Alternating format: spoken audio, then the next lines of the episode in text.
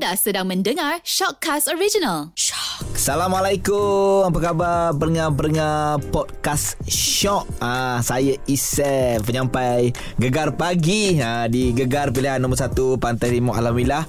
Ah, kalau podcast Isam ni dia mungkin lain sikit daripada yang lain sebab sebelum-sebelum ni pun Isam buat angle Isam ialah seni budaya negeri Kelantan. Dan sebelum ni saya pernah buat satu podcast di Shock ni. Saya cerita pasal Dikir Barat macam mana Dikir Barat daripada Kelantan boleh masuk ke Singapura pada era tahun 70-an dan sampai sekarang Alhamdulillah di Singapura masih lagi aktif dengan kumpulan Dikir Barat di sana. Dan hari ni hari ni uh, satu topik yang menarik untuk kita kupas. Uh, terutamanya penggiat ataupun peminat-peminat Dikir Barat uh, bolehlah dengar hari ni di podcast Shock ni dan saya bukan kesorangan. Kita ada tetamu.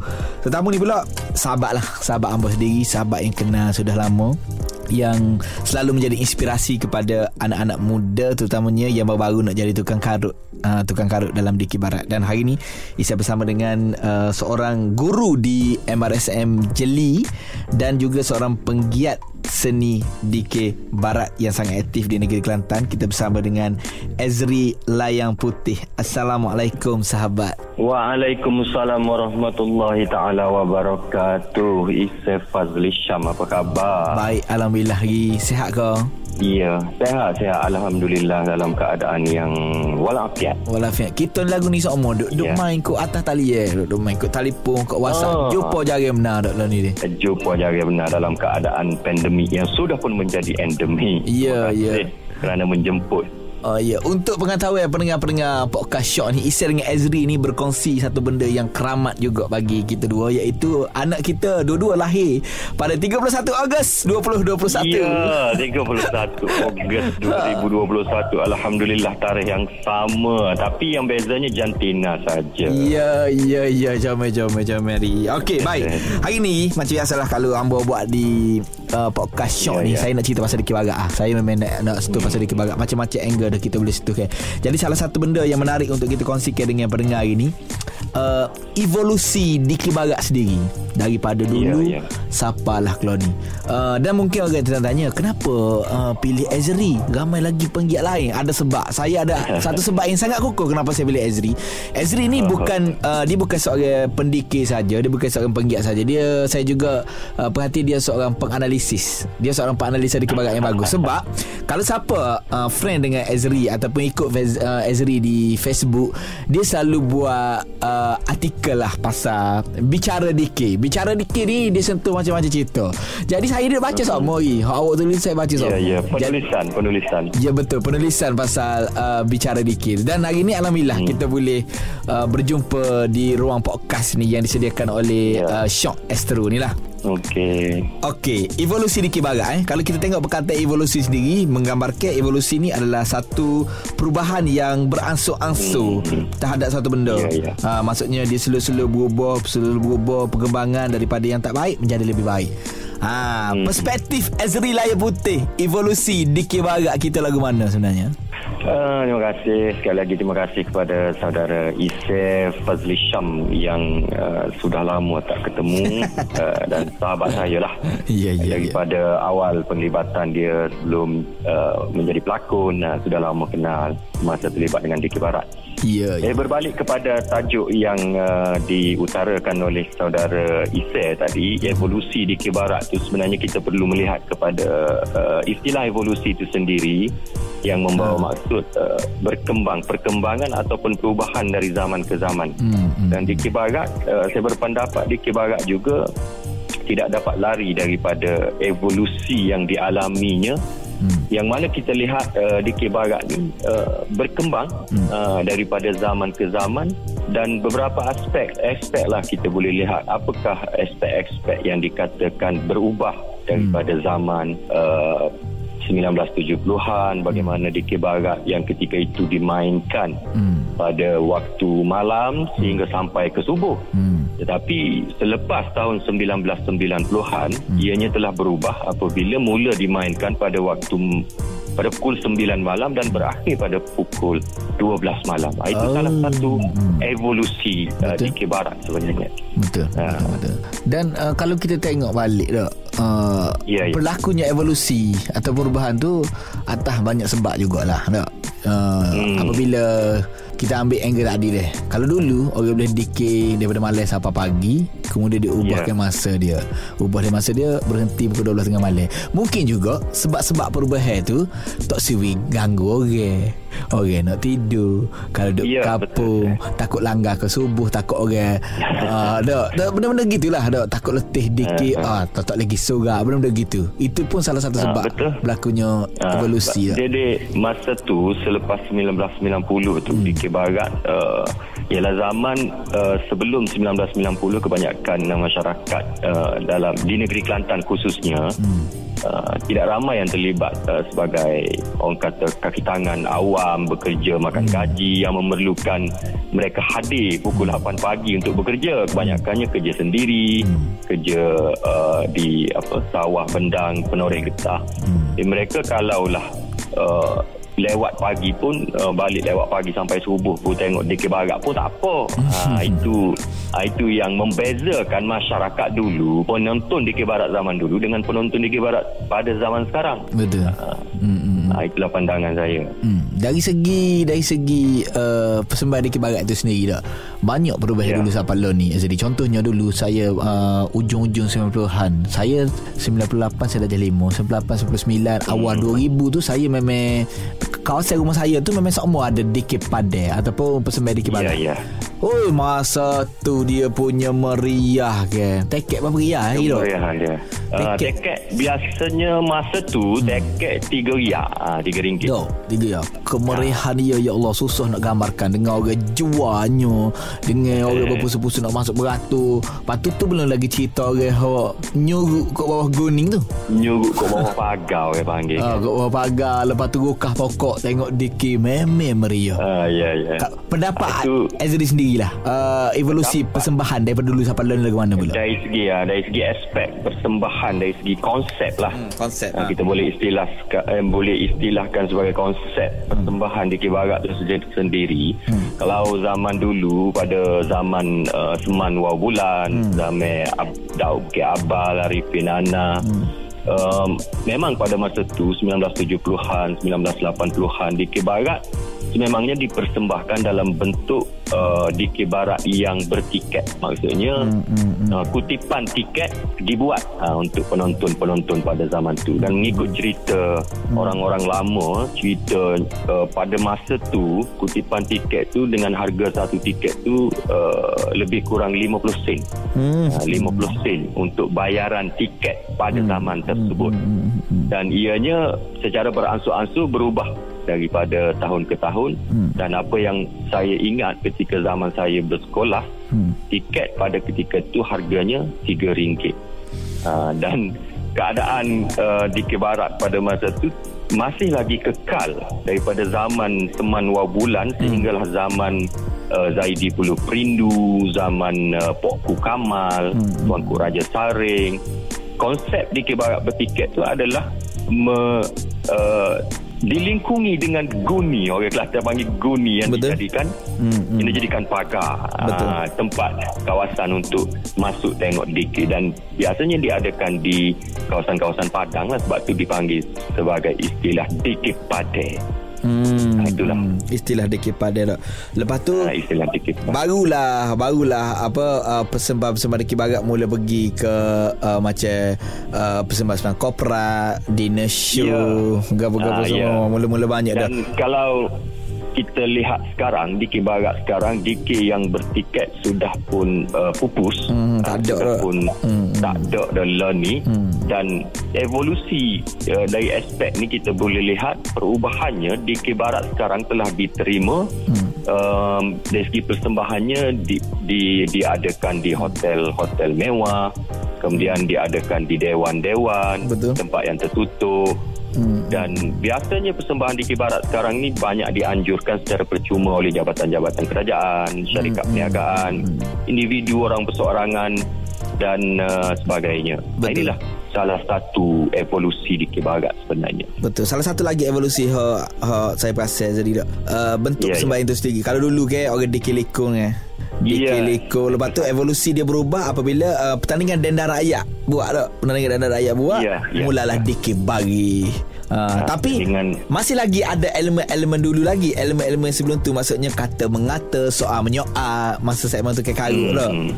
Hmm, hmm, hmm. hmm, hmm, hmm, begitulah antara dendang dendang dendang rakyat tu uh, setakat yang saya uh, tahu dendang rakyat ni uh, akhir 1970-an ataupun awal 1980-an lah Hmm. dimulakan pertandingan dendang rakyat dan pertandingan dendang rakyat tu sen- dengan sendirinya uh, membawa satu evolusi uh, perubahan Betul. perkembangan yang baru kepada Dikir Barat apabila uh, awak-awak DK tu duduk secara berbaris. Kalau Ya. dulu Hmm. uh, Dikir Barat sebelum tu biasalah dalam keadaan tradisinya awak-awak tu dia likom uh, bulat dalam keadaan bulat kan. hmm, hmm, hmm.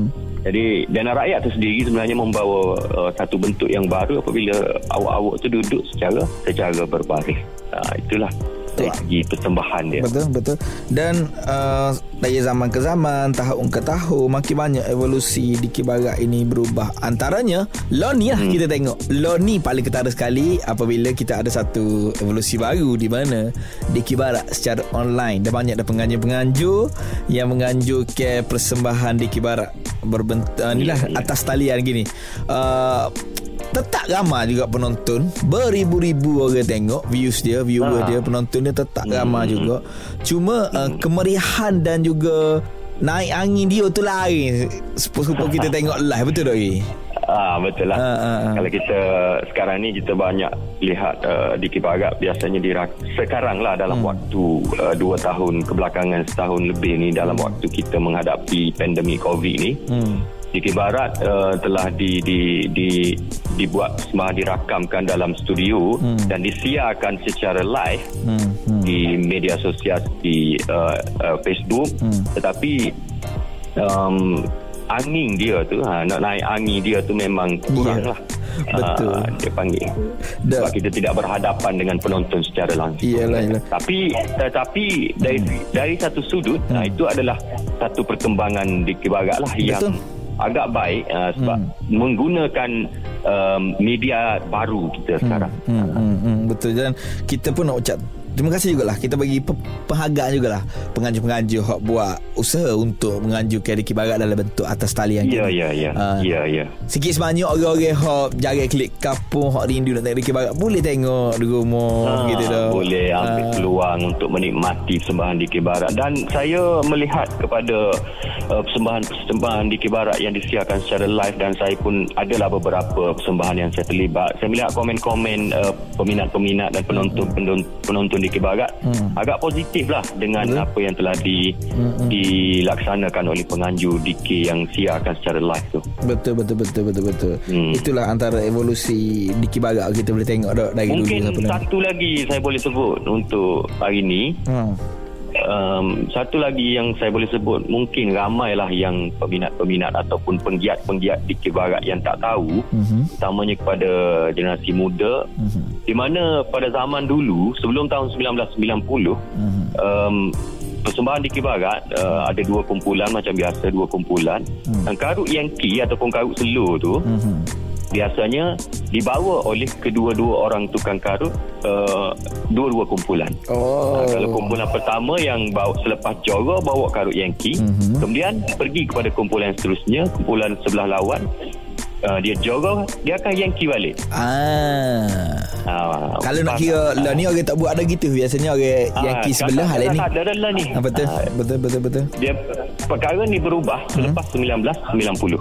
Hmm, sebab sebab apa berubah Ah. masa ini? Sebab dari segi masa saya Masa lah. tempoh Hmm, hmm, Kalau dulu sampai subuh Betul. Ah, Selepas 1990 Hanya Hmm. setakat jam 12 Kerajaan menetapkan Setakat jam 12 Hmm. Itu yang berlaku uh, Karut Yankee hanya sebelah kumpulan saja Betul betul betul. Tapi i uh, Ya, ya. saya tak ingat tahun berapa dalam 2013 ke 2014. Saya berpeluang Hmm. sebenarnya Pergi uh, Buat persembahan dikit barat Di Selatan Thai Dua tempat Oh, saya kira. okey, okey. Di selatan Thai. Di selatan mana- Thailand uh, Ini cerita sebelum pandemik lah Cerita 4-5 tahun Hmm. lepas lah. Masa tu Pendikir-pendikir belah sana Masih lagi berdikir Sampai pukul 3 pagi Sampai pukul Hmm. 4 pagi Dan saya sendiri pun terkejut Dengan benda tu Kita tak pernah eh Kita biasa duduk ngacai sementar ya. Ini Tapi mungkin Ya, dia ya. start lambat sikit Start dalam pukul 10 Tapi dia Ah. langgar Dia langgar-langgar Sampai pukul 2-3 pagi tu saya, saya tanya orang sana Memang gini dia kata Ah, maksudnya di Thailand di selatan Thailand masih lagi berdikir gitulah. Ya, Ah, ya. ah. Saya saya pun ada pengalaman seperti saya tu. Saya ada pengalaman. Saya pernah sampai ke Patahan Yala. Yala. Hmm, yalah. Uh, saya pergi membuat persembahan di Kebagat di Yala pada tahun 2014 dan keadaannya dari segi tempoh uh, persembahan tu memang begitu. Mereka bermula agak lewat pukul 10, pukul 11 dan mereka tamat pada waktu subuh seperti keadaan yang berlaku di Kelantan sebelum tahun 1990. Wow. Itu budaya mereka. Budaya mereka. Ya, agak menarik. Ya, ya, agak menarik untuk Ha. untuk dikaji lah bagi Betul. peminat-peminat DK. Hmm. Dan kalau i okey ni dia tubik sikit lah daripada topik kita deh. Okey. Ya, ya. Di Kibagat deh. Di Kibagat ni Hmm. uh, Malaysia Kelantan tak? Selatan Thai. Selatan Thai ni dekat juga dengan Kelantan. Kira dekat juga lah. Dekat uh, sempadan, sempadan. Uh, lepas tu saya itu sempat buat dengan uh, salah seorang pegiat di Singapura. Uh, dan dia cerita mm-hmm. tahun 70-an orang orang Kelantan hok buat di barat hok kerja kontrak di sana hok buat-buat bangunan semua dibawa di Okey. barat. Malam-malam dia berdikit buat dia itulah uh, siapa orang Singapura tu. Tapi saya terjumpa satu Hmm. video di YouTube Azri. YouTube ni di mana uh, di Batam Indonesia pun ada di Kibagat. di Batam Indonesia. Ba- Batam Batam ni belah Riau Riau dia tak jauh Dia sebagai okey. Johor Okey uh, Pun ada di Kibarat Tapi nama dia Saya tak ingat Zik uh, Dia Ejaan dia DZ D-Z-I-K-I-R Dizkir Barat gitu ha. Ada di YouTube tu Hmm. Dan bila kita tengok DZI. Lari jauh sikit lah Dengan bentuk di Kibarat Tapi Tetap ada basic dia Apa semua tu Basic maksudnya basic seperti tepuk tangan. Ah duduk Betul tak? berbaris, tepuk tangan, lepas tu Ah. ada ada watak seperti watak tukang karut dan juga watak terjora. Uh, Oh. pengulangan dia contohnya uh, frontman dia ni nyanyi uh, dua tiga baris hak tu ikut. Cuma alat muzik Hmm. totally berbeza lah. Totally berbeza. Mungkin Azri ada pendapat Tapi juga ada pasal bentuk bentuk bentuk macam gendang rebana. Ada ada juga uh, Tapi bukan Bukan rebana dikir Macam kita lah Kalau rebana dikir kita ni uh, Seduk-seduk-seduk Bana dengan lutut tak dia, dia, dia macam Hmm. Lebih macam Paluang gendang Paluang gendang joget gitu Hmm, di di Batam eh. Di Batam Indonesia Mungkin Ah. Satu masa dulu uh, Sejarah Melayu tak Itu Saya yang berpendapat Ha. uh, saya berpendapat apa yang disebutkan oleh saya tadi. Dia sebenarnya ada kaitan dengan uh, keadaan Nusantara kita kepulauan-kepulauan Melayu kita yang kita sedia maklum pada zaman pada zaman dulu sebelum sebelum terbentuknya Malaysia, Indonesia, sebelum terbentuknya negara-negara bangsa seperti Indonesia, Malaysia, Singapura, kita satu rumpun sebenarnya rumpun Nusantara yang digelar sebagai alam Melayu dan ada kemungkinan lah hmm. uh, apa ni budaya ataupun kesenian tu uh, meresap uh, ke ke kawasan tersebut seperti di Batam hmm. dan Singapura kita sedia maklum uh, orang Kelantan yang membawa Betul. uh, seni di Barat ni ke situ uh, tapi kalau di Batam tu mungkin Hmm. uh, bagi pengkaji-pengkaji mungkin generasi-generasi baru yang nak buat kajian mengenai uh, DK Barat yang ada unsur DK Barat di di Kepulauan Batam tu mungkin boleh dijadikan uh, satu kajian yang menarik lah. Betul Betul, Ha. betul. Okey Azri Saya rasa hari ni Ya. Sangat bermanfaat lah Apa kita buat hari ni Ya, banyak terima perkongsian-perkongsian yang menarik dan saya berharapkan Hmm. jugalah uh, pendengar-pendengar podcast Shock Astro ni uh, Hmm. mungkin boleh kongsi boleh share juga sikit sebanyak kita boleh tahu pasal evolusi di Kibarat dan ini adalah suatu analisis ah bak kata Azri jadi terima kasih Terima banyak kasih, kerana. Ya, perkongsian ini insyaallah kembali. ada masa kita jumpa lah Ha, kita buat kita semoga berfikir balik Ada lagi rezeki untuk kita uh, berdiskusi secara ilmiah mengenai seni DK ni. Comel Comel Comel. Uh, Sa- tapi sajalah nak royak balik. Saya pernah royak ke Azri Benda dia personal? Kalau baca penulisan yeah. dia Di social media tu Memang sedap sangat lah Pasal Diki Barat Buat buku lah boh. Buat buku. InsyaAllah kalau diberikan peluang InsyaAllah saya akan bukukan semua tulisan-tulisan artikel-artikel ringkas saya ni Untuk dijadikan satu buku. InsyaAllah saya doa-doakan. Amin. Terima kasih banyak Azri. InsyaAllah kita jumpa lagi dah Okey baik. Terima kasih saya Baik Alhamdulillah. Itu dia Azri Layan Putih Seorang sahabat saya yang lama saya tak jumpa. Dan uh, dia Azri ni memang berbakat dalam Diki Barat Dan dia seorang guru uh, Dan saya nampak dia sangat mencintai budaya Ataupun mencintai seni Diki Barat itu sendiri. Dan insyaAllah kita jumpa lagi di Podcast Shock Bersama dengan Isai. Isai jangan pusing Isai tak pergi ikut cerita lain. Isai akan main ke seni budaya Pantai Timur saja. InsyaAllah kita jumpa lagi. Assalamualaikum